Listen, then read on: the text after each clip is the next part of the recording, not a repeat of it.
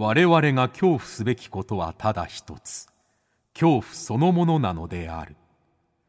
この番組は事故物件住みます芸人松原谷氏が恐怖の本質を探求すべく各界の道を極めた人々と恐怖について語らいます。松原谷氏の興味津々。ご一緒に恐怖の感性を磨きましょう。こんばんは松原谷氏です。今夜の対談相手はテレビのコメンテーターとしても活躍される脳科学者の中野信子さんです。中野さんは東京大学大学院医学系研究科を修了し脳神経医学博士号を取得。現在は脳や心理学をテーマに研究や執筆の活動も行い著書には「サイコパス」「不倫」「人はなぜ他人を許せないのか」など多くのベストセラーを出版されております。ということで中野信子さんとの対談を今からお聞きいただくんですがまずねあのー、スタジオに入ってくるなり今日は LINE の BGM をエクソシストにしてきました っていうね今日のためになんか LINE のスマホの LINE のなんか BGM 変えれるらしいんですけどこれエクソシストのテーマにしてきたらしいです、えー、そんな中の信子さんなんですけれどもこれ意外だったのが事故物件に住んでみたいって言い出したんですよね。これなんでなのかもうこれも放送聞いたら分かります、えー、あとあなぜ女性がホラーや心霊だったり怖いものを好きなのかっていう理由とかもね、えー、いろいろ僕が思ってた疑問の謎も解いてくれました。そしてサイコパスですよね。このサイコパスっていうのが一体どういう人のことを言ってるのか、まあ、実はサイコパスが存在することが社会にとってちゃんと理由があるんじゃないかっていう話もねしてくれまして、えー、あと僕ね松原谷氏がもしかしてサイコパス疑惑なんじゃないかみたいな展開もあったり、えー、さらに愛とは一体何なのかというえー、壮大な話まで展開していくので、えー、皆さんぜひとも楽しみに聞いていただければなと思います。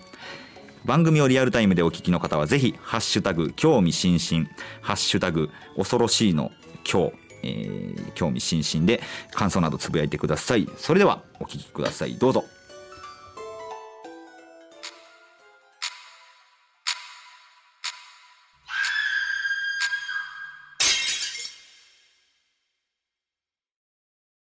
さあ今夜は脳科学者の中野信子さんにお越しいただきました。よろしくお願いします。よろしくお願いします。お願いします。初めまして。初めまして。はい事故物件住みます芸人とよく存じております。本当ですか？私も一回住んでみたい。住んでみたい？住んでみたい。ちょっとぜひ、うん、ね中野さんの事故物件体験記とか、うんうん、どんな書き方なのかとか興味ありますけれども。いやあの、はい、ちょっと私から唇を切っていいのかどうかあれなんですけれども。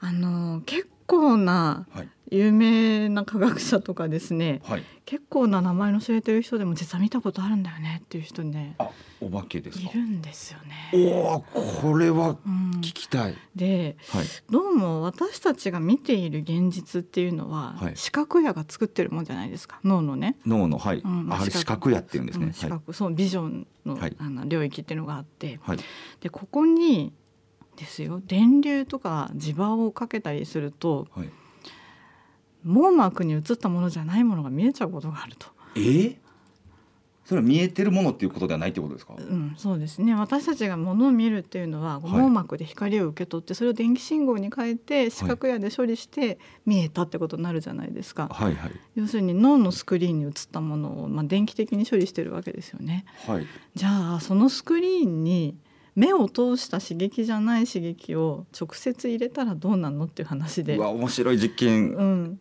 そしたら見えちゃうわけですよ。見えちゃう、もうそれってその、目をつぶっててもまだ幽霊が見える現象になんかつながりそうな、まさにそういうことなんですよ。えー、で結構なんかその見ちゃったっていう人がなんか共通の条件としてあるのが近くにあの高圧電流の流れる場所があるとかね。あめっちゃ面白い。うんほうほうほうほう。なんか大きい断層があるとかね。ああそれも、うん、もう僕ずっと気になってるんですよ。その電気と断層とかの関係も。うんうん、いや私多分あると思うんですよそれ。ですよね。うん。でなんか例えばフォッサマグナの近くとかね、はあ、絶対あると思うんですけどいやこれこそめっちゃ聞きたいことですね、うん、そうそうで多分分なんか、うん、あの資格やでそれを受け取っちゃいやすいタイプの人とあんまりそういうのを、うん、人にもよるってことですね。まあまあ個人差が結構あるんじゃないかということで、で割とこう能力の高い研究者とかでそれを見ちゃう人がいるってことは、はいはい、意外となんなんだろうな脳が活発に動いている人で見えちゃうのかなって思ったりすることもありまして、はい、あのそういう条件のとこに自分も一回住んでみたいんですよね。研究として 研究対象として。そうそうあそれ面白いな。面白いですよね。この番組もいろいろあのゲストの方出ていただいてまして、うんうんうんうん、例えば清野徹さんっていうあの漫画家の、はいはいはい、あの買って読んでますよ。あの北区赤羽。あ そうあれ面白いですけど。ね、清野さんのお話でなんかこのなんていうのかない場所一箇所に入るとものすごい頭痛がしてしまうっていう場所があるっていう話だったりとか。うん実あるだろうな。なんかその電磁波的なものって関係あるんじゃないかなとかいう話だったり、あと僕もそれで話したと思うんですけどその時話したと思うんですけど、六甲山っていう山での幽霊目撃体験がすごい多くて、兵庫県の。六甲山なんで多いんですか？UFO も多いんですよ六甲山。そうなんですね。でこれその地質学者の方とかとね、聞かないとわからないですけど、うん、なんかあの石の性質として電気的ななんか出しやすいとかあるんちゃうかなみたいなね。なんか摩擦によって電場を生じやすい性質なんですかね。はいはい、とかがもしかしたらあったりするのかなって思って。いや面白いですよね。そのそれがあるとして、うん、あとこの人間の脳の仕組みがそれにどう関わるのかっていうのがつながったら、うん、これね一部の人からはロマンを奪うかもしれないんですけれども 幽霊ってそれで見える可能性があるとか。ありますよね。なんかでもオカルトの科学っていうかね、はい、それそういうのもちゃんとやってほしいですよね。そうなんですよね、うん、なんか昔ってやってたんですよね、うん、わかんないですけどそのイギリスでしたっけ？心霊。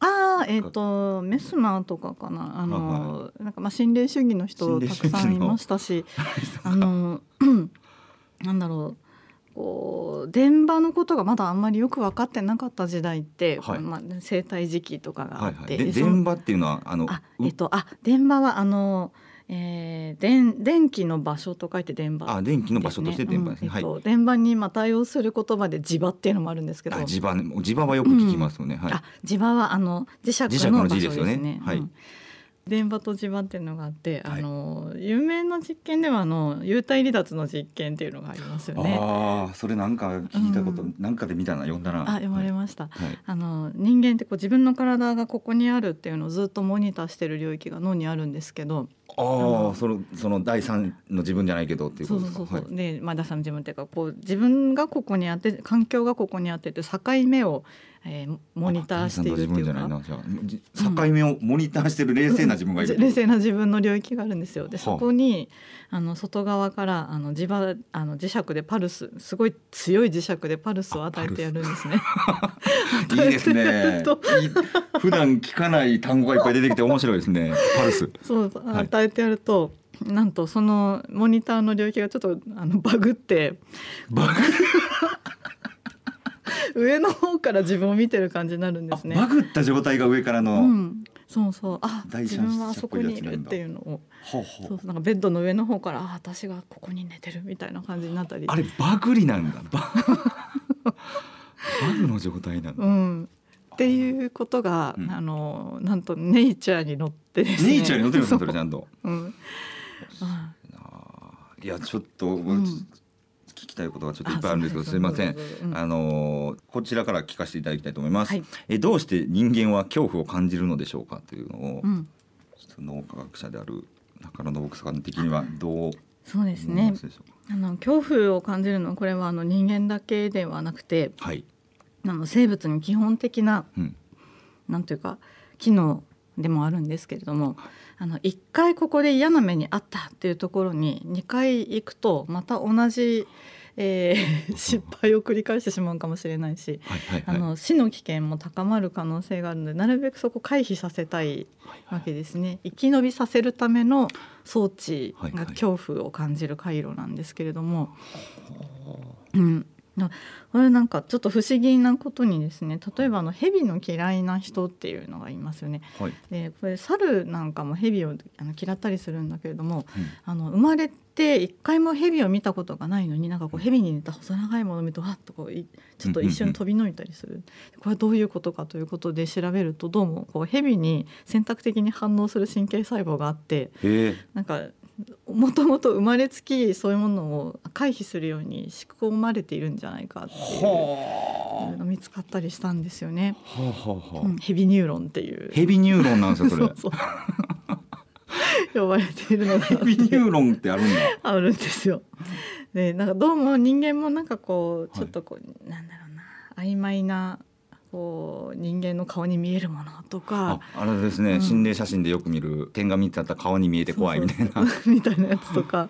なんかここちょっと近寄りたくないなっていう場所ってもともと備え付けの何かがそこを回避させてる可能性がありますよね。はい、ねこれを感じるあの特定の場所っていうのもあってその記憶と、はい、あの照合してここは嫌なことがあったよとかあの先祖代々嫌な目にあったかもしれないからこれは回避しろよって命令を受け取って、はい恐怖心っていう感情にその変換する場所があってでそれを扁桃体っていう場所がやってるんですよね。扁桃体聞きますね、うんうんうん怖さ恐怖を感じる場所ですね。はい、扁桃体は怖さの、ね、扁桃体はえっと扁桃腺の扁桃にあの体と書くんですけれども、はい、変の字がちょっと難しいですね。あの偏ったっていうそう偏るの字の人弁がないやつ。あ人弁がない状態か、うん、はいはい、この辺ですね、はい、えー、糖は桃あそうだ。なんで桃なのかなって思ってたんですけど。ああこれねあの扁桃っていうのはどうも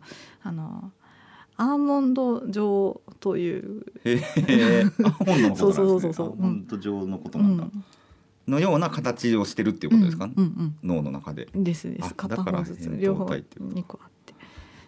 それが恐怖を感じるんですね。うん、うん、そうなんです。へえ。それでですね、はい、なんかあの男女でちょっとホラー映画の好き嫌いあるじゃないですか。ありますね。意外と女がホラー好きっていう。女の人強いんですよ。好きでしょ？怪談イベントとかもそうなんですけど、うん、女の人が多くて、うん、あとそのなんていうんですかねグ、グロテスクなものを見るサブカル的なイベントも女子ばっかりなん好きでしょ？あれなんでなんですかねあれ。ちょっとなんかまあ深夜ラジオだからいいかなと思うけど、はい、あのー、その今の扁桃体っていう場所って。はいあの性的な回路の一部でもあってほうほうほう。でその男女でちょっと違うんですよ構成が、うん、で男の人はそうでもないんだけど女性のその性的な、うん、あの喜びの回路で、はい、あの恐怖の回路と共有されてて、はい、恐怖とその喜びがなんか混ざりやすいっていう。だからその、うん、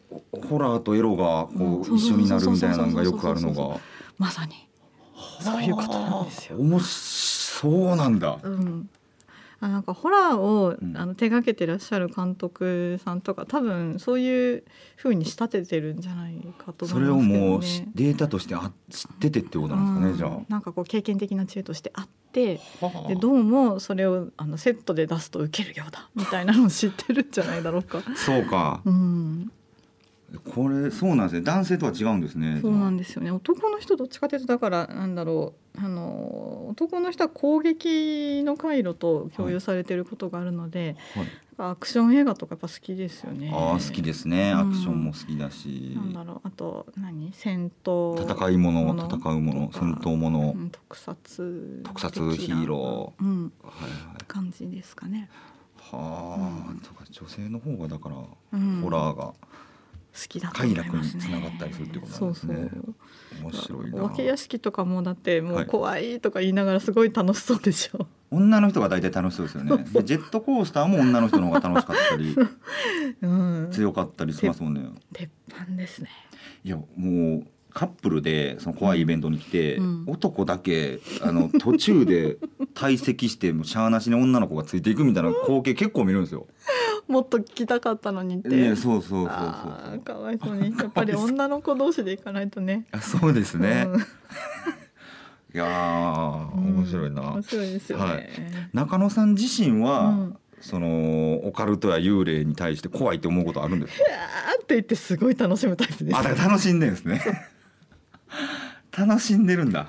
そうですね。なんかもう怖いと快楽が、うん、もうセットになっちゃってる。そうですね。もうだから小学校ぐらいの時やっぱり恐怖小説とかすごい好きで。あそうなんですね、うん、あのホフマンホフマン。ETA ホフマン、はいはいはい、あの砂男とか。はいはいはいはい。がああいう作品あのドイツの、はい、ホラー小説好きで。その読んでたらあのお母さんに気持ち悪がられて本捨てられかけるってお母さんそうか、うん、心配したんですかねその、うん、こんなの本を読んでると友達できないよ的なことで心配できなかったですけど、ね、できなかったですか。ホラー小説いくつぐらいの時に読んでたえー、っとあれいくつだろう。なうん4年生か5年生ぐらいなんですかね。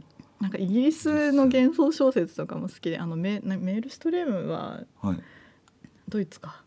どっちだっけな？まあでも全然わからないんですけど、うん、そういうもう小学校4年生でイギリスの幻想小説とかまでたどり着くんですか、もう楽しくて。なんかそういう世界最初入りはいきなりそこじゃないですよねほら最初はコナンドイルとかコナンドイルからそう、うん、その辺までたどり着いちゃうってことなんですね。そうそうそうそう。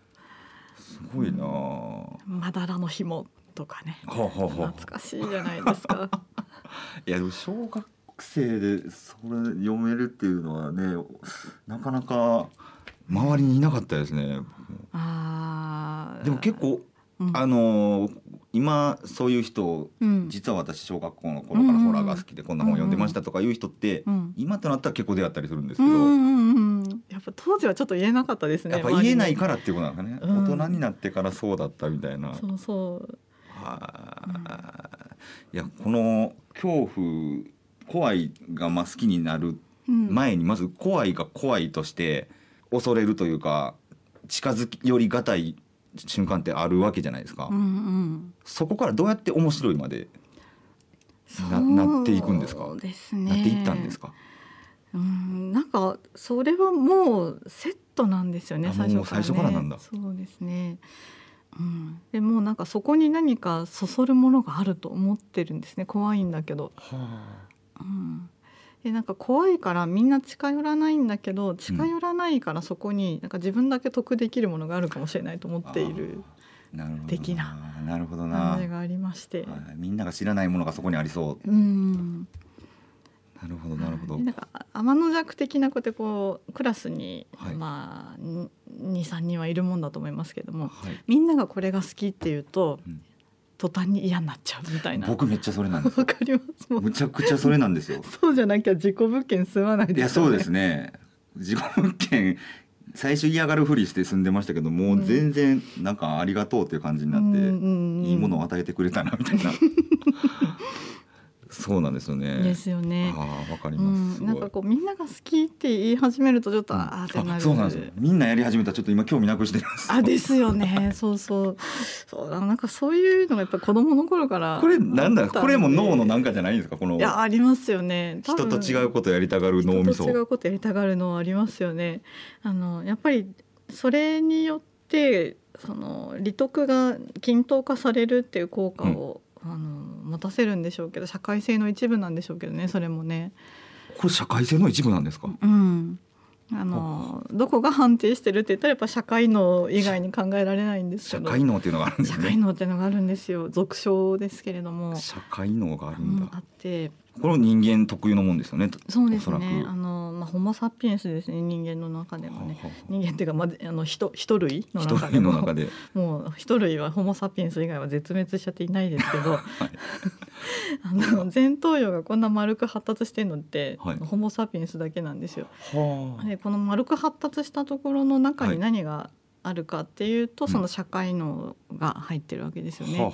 うん、でここがあの人間とのつながりを判定したり、はい。はい、あのこれが美しいとか醜いとかこれは良い悪いとか、うんうん、ああとなんだろうこの人と付き合うべきか、うんうん、この人は排除すべきか排除すべきか。妬ましいとか はい、そういうことをやるわけですね。で前頭葉の部分前頭葉の部分があるんですね、前頭葉の中でもその機能文化があって、はい、あのすごい冷静に考えるところとあのも温かい知能の部分というかこうこの人はこういうふうに思ってるからちょっと今そっとしておこうとかそういう思いやりに近い、ね。うん、共感の部分っていうのがあるんですけど、はい、その共感の部分が働かない人っていうのが100人に1人ぐらいいて出た。サイコパス出た。ここでサイコパス出た。そうなんですよ。100人に1人この前頭葉の思いやりの部分が、機能が働かない、ないない機能がない。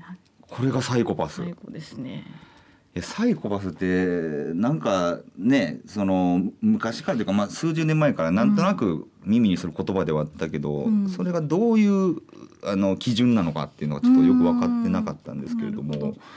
えーとね、基準というか、まあ、はい、こう定義というか、はい、から言うとあの他人の痛みを感じない人なんですけども、はい、あのよく調べてみると自分自身に与えられる痛みも彼らは感じない傾向があるんです、ね、痛みも感じない肉体的にも精神的にもこんなの大したことないって思う。はは本当に痛覚が鈍いんですね。痛覚が鈍い人。うん、であとね、えー、心拍が遅いとか瞬きが少ないえー、すごいちゃんとそんなデータがあるんですね。あるんですよ。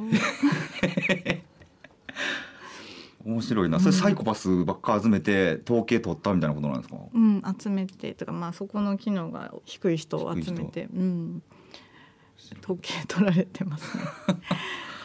サイコパス。ね、もうあの中野さんの本でも「サイコパス」という本がありますけれども、うんうん。うん、あのただサイコパスのことを知ろうと読ませていただいたら、うんうん、なんかそれだけじゃないななんだろう集団っていうものが何なのかみたいなのもす ごく書かれてたじゃないですか。そうですね自分の興味あるところがやっぱりそこで、うんうん、あのサイコパスがそんなにやばい存在なんだったら、うん、もういなくなっててもいいじゃないですか。排除され淘汰され排除されてるないとおかしいですよね。おかしいですよね。はい、でも100人に1人って結構効率で残ってるんですよね。結構いますよね。うん、ってことはなんか役割があるんじゃないのっていうふうに思ったのが。サイコパスの役割。うん、あのまあ、一つの動機だったんですけど調べようと思った。あそうなんですね、うん。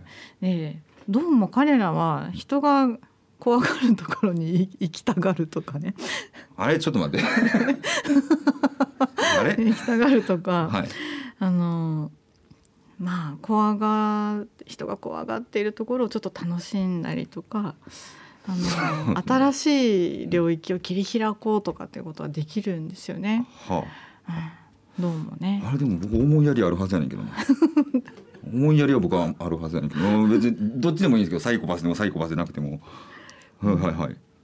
うん、ということはですよ、うん、なんかこうあの社会がちょっとこうスタックされてしまって、はい、あの制度疲労を起こす時っていうのがあるんですよね。制度疲労、うん、それはなんかあのー、えー、うん、もう煮詰まった感じの状態ってことですか？まあまあそうですね。はいはい、あのまああんまり詳しく言うとちょっといろんな批判につながりそうですけど。どまあ、ふんわりしておきましょう。制度疲労を起こす時がある。はい、そういう時に新しい時代を切り開く原動力になるのがこういう人たちなんじゃないかっていう仮説を立ててそこから論を展開したんですね。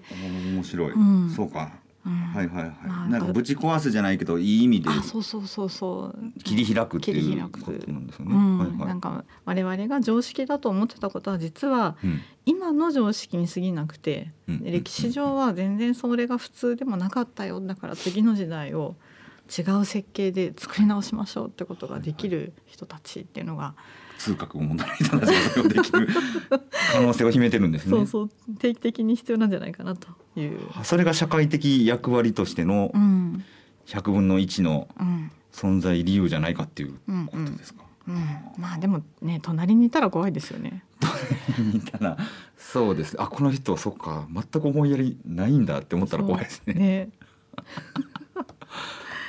いやでもこのサイコパスの役割もそうなんですけど、うん、まあ、その前段階としてもっとサイコパスが多い国もあったりするっていうのがね、ね書かれてて、うんうん、その中で日本は実は少ない方で、うん、それはなぜかというと、共同体っていうか集団を大事にするっていう話がなんか書かれてたと思うんですけど、うんうん、あありがとうございます。丁寧に読んでくださって。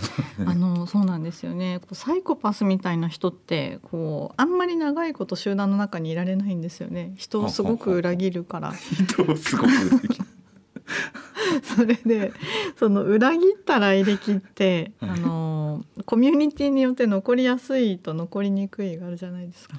まあ今なんか特に残残らないですよね。今の時代って裏切った人。ああ残んないかな。残るのかな、まあ、残りにくい。にくい業界とかもありますよね。業界が残りにくいっていうことか、うん、残れるところもあるわけです、ね、残るところもありますね。はいはい、うん、でそうするとその残る、集団だと、うん、あの人はこういうことをしたからちょっとねっていう感じだと、もうだんだん配偶者を与えられなくなったりとかあのそもそもあの命を奪われてしまったりとか一人ぼっちにさせられるとか、まあ、はあの、うん、そのね、仲間外れにされるみたいなことが多いってことですね。うん、っていうことが起こるのでそうすると、この人たちの遺伝子って減っていくんですよね。そういう長い間時間をかけると。はいはい、で一方であの来歴が残りにくいところだと、うんその人の持っている見かけの能力っていうのが高く見えるので、はい、あのその人は必要とされるので子供を十分に残せるだけの時間があると。はいうことになると、まあ、こういう集団ではその遺伝子は残りやすいと。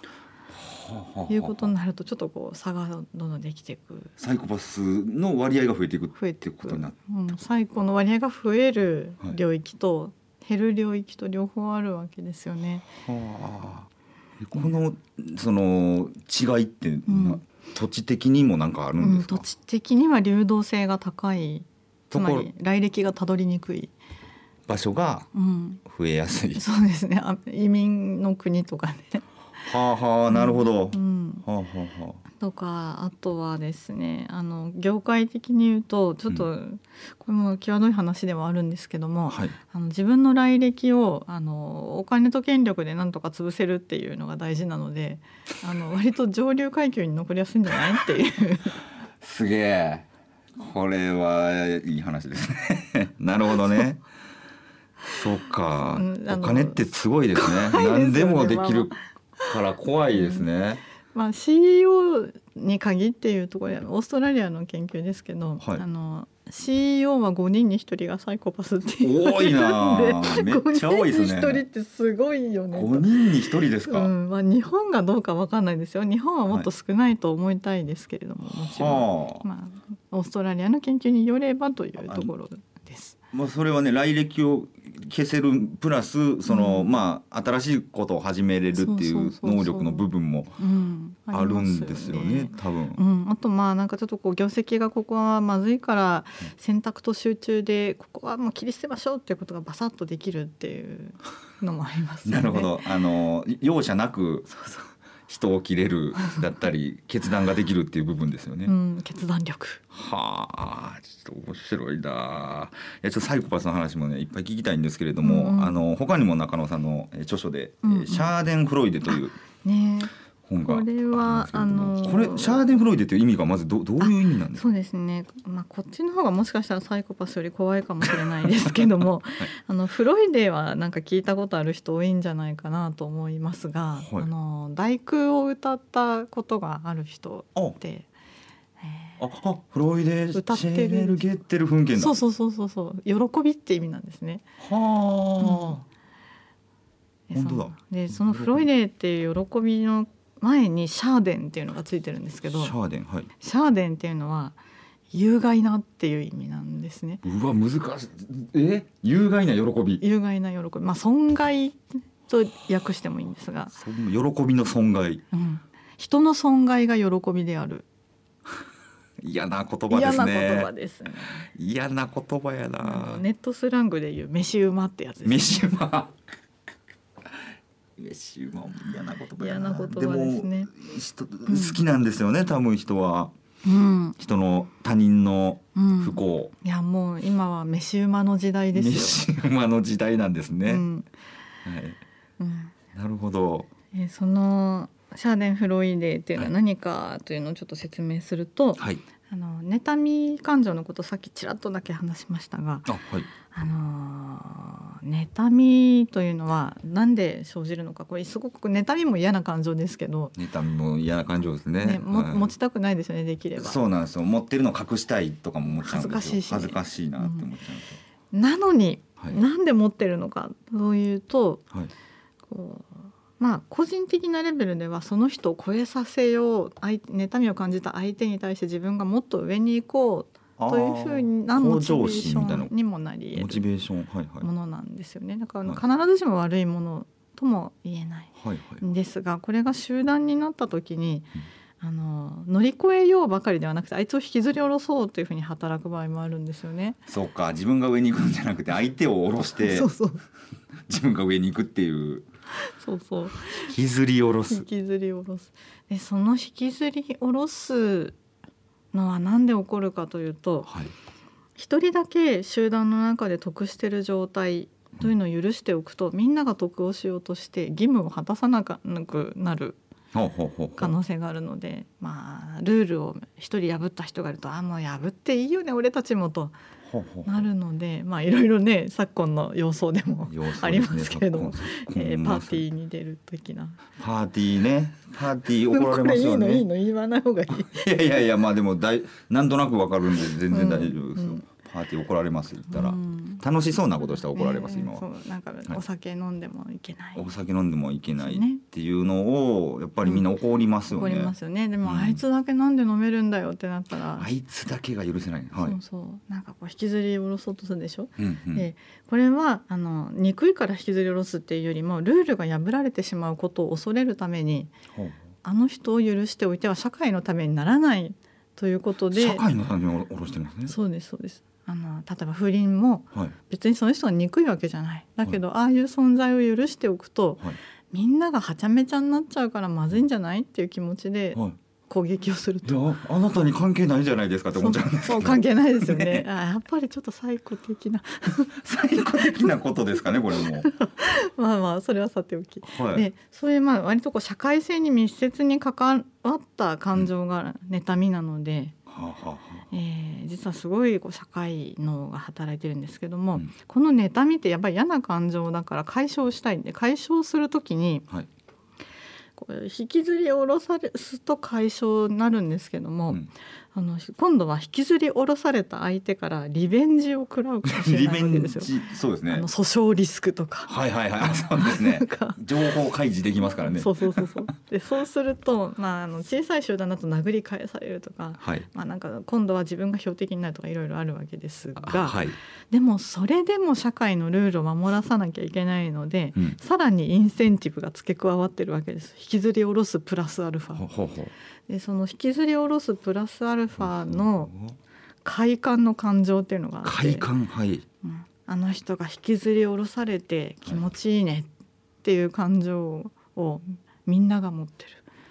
これみんなが持っちゃってるんですか？みんなが持ってる。だからワイドショーってなくならないみたいなことに週刊誌もなくならないも大儲けですね。はあこれはもう仕方ないんですかね、うん、この感情のことをシャーデンフロイデと言います。嫌な言葉だな。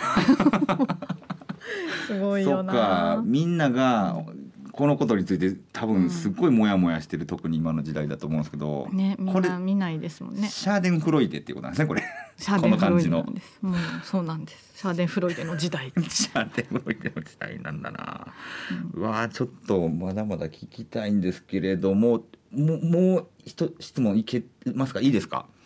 あのー、これはねサイコパスにもまあそう書かれてたと思うんです、うん、まあ、シャーデン・フロイデにも書かれてたんじゃないかなと思うんですけど、うん、愛って素晴らしいもののはずじゃないですか。みんなそう思ってますよね。愛情だとか愛って、うん、これって本当にそうなんですか、ね、いや愛ほど怖いものないでしょ 愛ほど怖いものはない、うんこのシャーデンフロイデって愛情が深ければ深いほど強くなっちゃうんですよね。はい、引きずり下ろす、うん、だって人気の高い人ほどみんな攻撃するじゃない。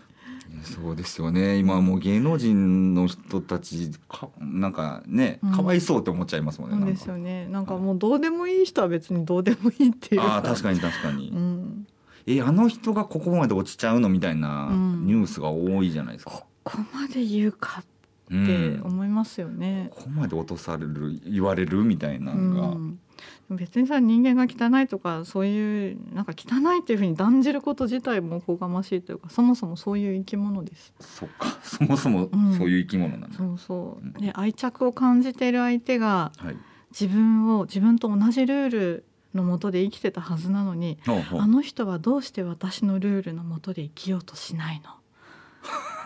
と言って攻撃をすると。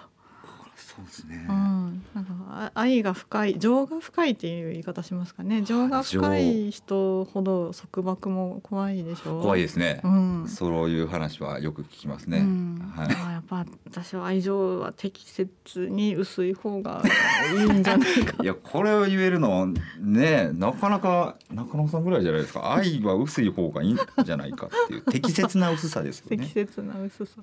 なるほど、うん暑ければ暑いほどちょっと、うん、うん、まあ物語としては面白いですけどね。ああいやだからその物語もまた、うん、シャーデンフロイデに含まれてしまうわけですよね、うんうん、そうですね。喜ばれてしまうわけですよね損害を、うんうん、はあ。じゃあちょっとね皆さんもあ愛はほどほどにということで、えー、まだまだ聞きたいことたくさんありますけれども、えー、また来週、えー、後編で中野信子さんに、えー、たくさんいろんなことを聞きたいと思いますので、えー、ひとまず今週どうもありがとうございました。ありがとうございました。